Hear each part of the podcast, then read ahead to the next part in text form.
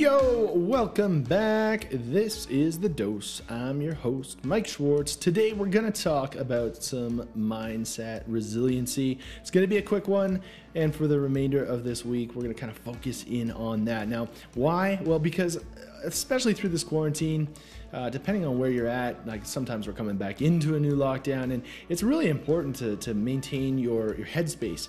And uh, a lot of the talk out there, no pun intended, is about affirmative self talk. And it's not to dispute that, but I've found something better. It's called interrogative self talk. All right. Now, what that is, is asking yourself the question instead of affirming, because it's hard to attach yourself to an affirmation that you don't truly believe in.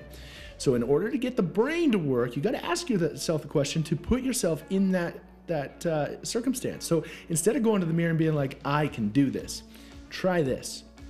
Can I do this? You're gonna start that conversation. You're gonna start the wheels of spinning. All right? You're gonna get that brain to literally think about logically, yeah, of course I can do that. I did this similar event. Like if this is like something for, I don't know, a presentation at work or maybe a performance. If you're getting up on stage, can I do this?